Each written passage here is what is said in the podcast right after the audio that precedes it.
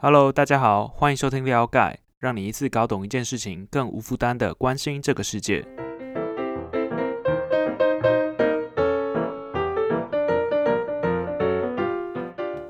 在今天的 Podcast 开始之前呢，要先来公上一下撩盖的新方案，就是现在新朋友只要成为会员，前三十天只要一元，你就可以每周收到两期的图文。这个图文其实是我们撩盖的主要产品啦，就是能够让你让你 了解重要议题，掌握世界趋势。那连接我会放在底下。那工商结束，我们直接进入正题。今天我们要聊什么呢？我们要来聊聊印度，讨论的是撩盖第九十二期的公开内容：晋级的农民农作物价格保卫战。这个其实我们我们都觉得这个这个议题还蛮有趣的，就不知道大家对印度的第一印象是什么？普遍大家对印度的印象可能是，比如说印度咖喱啦，就是或者是菜肴里面有很多香料，然后有种姓制度，然后很崇拜牛啊等等的印象，或者是哦，还有一个就是我有蛮多朋友去。印度旅游的时候就很容易拉肚子，不过呃，撩盖对撩撩盖的会员对印度应该会有更深一点的认识啦，因为毕竟我们提过蛮多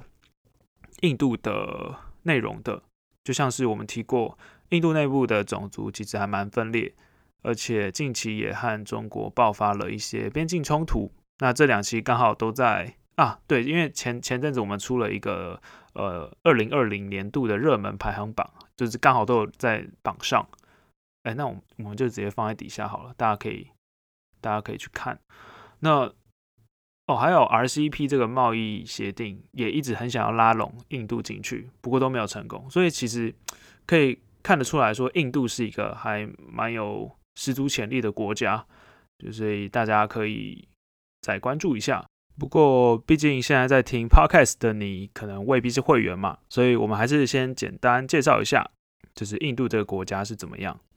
印度呢，它目前其实已经超越英国啦，成为世界第五大的经济体。前面的一到四名，其实你应该也都猜得到，就是美国、中国、日本跟德国，就是应该不会很意外。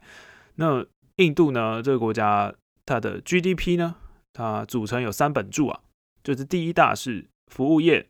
占了大概是 GDP 的一半，第二大是工业占了二十五 percent 左右，在第三大呢就是农业了，就是我们这次要讲的猪脚，就是占了 GDP 的十五 percent。所以其实印度算是一个农业大国，甚至呢全球呃全国有一半以上的人口都是从事农业的。那在贸易上其实也看得出来。就是从二零一九年稻米出口金额来看的话，印度其实是世界上金额最高的，一整年大概有七十一亿美金的成绩啊。那第二名就是泰国，泰国的稻米在二零一九年呢，其实只出口了四十二亿，就所以你看第一名跟第二名其实就是差了一半。那第三名就是美国，大概有十九亿美金。所以这边对印度的认识，我们就可以简单的总结一下。印度呢，它农业人口很多，那在农业，而且农业在经济上很重要。那有这样的认知呢，我们就可以开始了解这次我们想要聊的事件了。那如果你有在看新闻的话，可能会呃有发现，印度好像最近有什么农民的暴动之类的。呃，十一月十月底、十一月初的时候，二零二零年了，那那个时候有数千位的农民就涌入了。首都印度首都新德里，那他们是要抗议什么事情呢？他们要抗议的事情呢，其实就是政府在九月底，二零二零二零二零年九月底哦，因为现在二零二一了，所以 很多的月份都是去年的。那他在二零二零九月底的时候通过了一个法案，叫做农业改革法案。那你应该就从新闻画面上可以看到很多的农民在首都里面席地而坐啊，或者是甚至扎营啊，就是要长期抗长期抗战的感觉。那甚至有很多的影片是农民在呃高速公路上步行走向首都的画面。不过，到底是什么样的原因造成这样的结果呢？其实新闻也没有讲得非常清楚，只知道是跟农业有关的。那我们今天就来好好解释这个议题。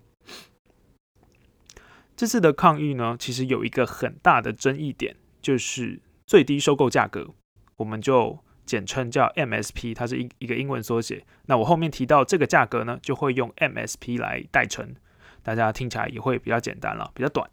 那这个 MSP 是什么意思呢？那为什么又会有这个 MSP 呢？这两个问题，我们就一个一个来解。就刚刚有提到嘛，MSP 其实就是最低收购价格，意思就是政府跟农民买农产品的时候的一个最低保证价格。意思就是啊，我我我再怎么差，我最低我就会用这个价格跟你买了。那目的是什么？其实很直白的来看，就是说为了保障农民了。不过在更深一层的问，就是那为什么会需要这个保障机制呢？那我们就可以回到印度的历史，不，呃，别担心，就是这个历史不会不会很无聊，就是还蛮轻松好懂的。在一九七零年代的时候呢，那个时候印度要解决很严重的粮荒，就是没有没有粮食啊，就开始引进了呃耕耘机啊，很多新的耕耘机啊，那一些新的技术，耕作的技术，还有一些高产量的种子。比如说水稻或麦子，那为了就是让印度可以达成自产自销的目标，那那个时候印度政府就会鼓励农民要大规模的耕种这些作物。那但是大规模耕种需要诱因嘛，就是啊，我农夫为什么我要听你政府就是种这些东西呢？所以就会用这种协议保障的收购价，让大家可以安心耕作，因为我只要种这个，我就一定有一个基础的钱可以拿。那所以这就有一个蛮有趣的名字，就是这整个过程呢，就是所谓的绿色革命。接着说，虽然说政府说政府是会公布这个 MSP 了，但其实 MSP 呢，只有保障其中二十二种的作物，而且 MSP 呢，就真的只是一个，其实就只是一个参考而已，因为最终的实际收购价呢，还是会受到产量啊，或者是收。呃，收购量而有所不同，因为每年的产量或者是政府真的能够买下来的量都不一样了，所以和呃公告的 MSP 有落差是可以理解的。不过这个涵盖这个 MSP 的交易呢，其实也有麻烦的地方。那这一点就蛮重要的，就是大家可以稍微留意一下，因为等等就会有个对比。那这个交易呢，麻烦的地方就在于说，农民被规定说只能。在各个邦省的特定市场进行销售，意思就是，如果你要用这个 MSP 的话，就是不是你想卖哪里就卖哪里，而且你还要交手续费。就是你交完手续费之后，在特定的市场会有呃政府集中集中的去收购，虽然有一点限制了，不过看起来是利益良善的。但是演变到最后呢，其实会有一些问题，就是。这样的保障呢是没有办法让市场去竞争、去带动进步的，因此整个市场呢其实都没有什么在成长。这边配图看可能会比较明显，我们有附上这一期的图文在底下的连接。那第五页的时候，你可以看可以看到说，整个农业占印度的 GDP 啊，从二零一九呃从二零一二到二零一九几乎都没有变动，全部都是维持在十五 percent 左右。所以，印度政府呢，其实也一直很想要去推动这个农业改革，因此就有这次新法案的推出啦。那重点要来喽，这次的新法案呢，就排除了刚刚提到的那些限制，就是可以让农民可以自由的在呃印度的各个市场进行买卖，不像原本的规定说只可以在特定的市场买卖而已。那印度的总理莫迪他就认为说这样。大家就可以自由竞争了嘛？那而且对农民也有好处啊。那好处就是农民可以自己去跟各个企业去谈更好的价钱，不用说再受制于 MSP 的这个最低的收购价。但是就是这个症结点就来了，就是农民就是开始很反抗嘛。因为对农民来说，MSP 就是一种保障嘛。如果现在改成说我们各自去跟企业谈。那这样是不是意思就是以后就没有 MSP 这个保障机制了呢？那这样怎么可以？好，那我们先停在这边，就先不论 MSP 最终有没有停掉好了。那我们可以先来讨论一下 MSP 它是不是真的有用？以过去十年的记录来看，MSP 呢，它的成长幅度，价格成长幅度其实是越来越少的。我们可以看第七页，这期间呢，唯二有两年是有成长，而且是飙升的，都是因为呃选举前的证件啦。那实际上呢，MSP 的趋势是一直在变少、变低的，而且实际上现在也很少人在用 MSP 的价格来贩售。很多都是转为私下交易，意思就是真的就是你各自去跟企业谈，也很少人在用 MSP。好，那我们就回过头来，就算就算政府要保留 MSP 好了，其实整个农业还有很多是长期难以改变的状况，是更急需要去改善的。比如说，呃，因为农民都很大规模的种植，呃，水稻啊、麦子啊这种几种作物。那这些都是需要大量的化肥的，那这都会导致说大家对化肥的需求一直都很高，那生产成本就会继续的上升嘛，因为需求，那这生产成本一直居高不下，很多农民就会负债，就是扛下巨大的债务，而且呢，尽管农业是经济上的支柱，但农民的生活其实依旧还是很贫困的，农民的自杀率也很高，就是。以第十页的图表来看的话，近二十年的农业贷款有，呃，为了应付这种立即性的耕作的短期需求呢，其实都是不断的在飙升的，而反反而对那种产业有帮助的长期投资都是在变少的，所以大家借钱的原因都是为了应急啊，看起来是这样子。那再来，农民也很怕收不到钱。因为在过去交易的时候呢，就是缺乏一种契约的保障机制，所以如果没有这种很严谨的契约契约保障呢，就可能会发生说，哦，我跟企业他去交易的时候，他会延迟采购或者是延迟付款，那农作物它其实是会腐败的嘛，这这可以理解，那这样辛苦的收成都化为乌有了，所以这些都是新法案想要解决的问题。所以新法案也有说，呃，除了刚刚那个大家可以自由交易之外，就是他还想要让市场的机制更完善。所以目标就是让企业跟农民有协议的保障，而且还要促进种植更多样的作物，就大家不要再集中做那，就是种那些东西了。那政府的逻辑呢，很简单，就是它是大概有四个、四个、四个阶层。第一个阶层，我第一步要做的是。呃，就是用新法案去促进这个市场竞争。第二步呢，那有竞争了，就会引引入更多的民间投资嘛。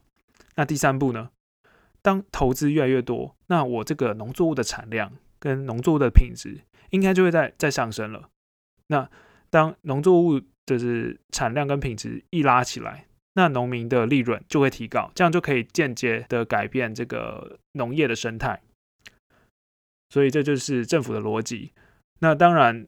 这个新法涵盖非常多的面向了。我们这边只是稍微简单的、粗略的讲解一下。那他也想要解决很长期的问题，但是就像我们刚刚讲到的，大家好像都很纠结在 MSP 这个很可能会逐步退场的事情。那农民就很担心说，没有 MSP 就会被大财团去压低价格。因为就变成说，我已经没有保障的这个价格了，那就是大财团应该会更有这个话语权，所以我卖不到好价格，我可能就会赚的更少，就会对失去工作这种恐惧就是开始加深。就是印度政府其实也一直跟农民在继续沟通，不过双方看起来都是目前看起来是不太成功了，因为政府的态度就是就是说，哦，我只是多开了一个新的交易方法，让你们可以自由去谈判啊。我并没有明文说要废除这个 MSP，可是农民就会呃想的比较远，就会觉得说你想要让我们自去自由的议价，那就是不想要让我们走 MSP 这条路嘛？这样对我们来说就是损失了这个保障机制，所以目前看起来状况是这样，然后一直都是僵持不下的。那这次的抗争有没有什么其他值得观察的地方呢？你可能如果有在看新闻，可能会注意到这次的抗议，就是有两个邦的名字会一直出现，一个是旁遮普，一个是哈里亚纳。那他们都是非常重要的农业大邦，可以说是粮仓了。因为呃，他们有百分之七十五的稻米跟小麦全部都是靠政府去收购的，所以这两个邦就是群起抗争，而且他们都很靠近这个新德里。那目前印度政府的做法呢，就是已经调动了大量的军警在设置封锁线，为的就是要阻止数十万的农民继续在涌入这个新德里。不过仔细来看一下，其实从原本的数千名演变成数十万名，也是蛮可怕的。就是毕竟印度人就是这么多嘛，随便一个抗争应该都是天文数字。而且农民这次看起来也是玩真的。就是感觉是要打持久战了，因为有些都是扎营啊，或者是挤在高速公路上，一直要往新德里去前进。哦，对了，这次抗议的口号啊，其实就是向德里进军，就是还蛮好记的。嗯，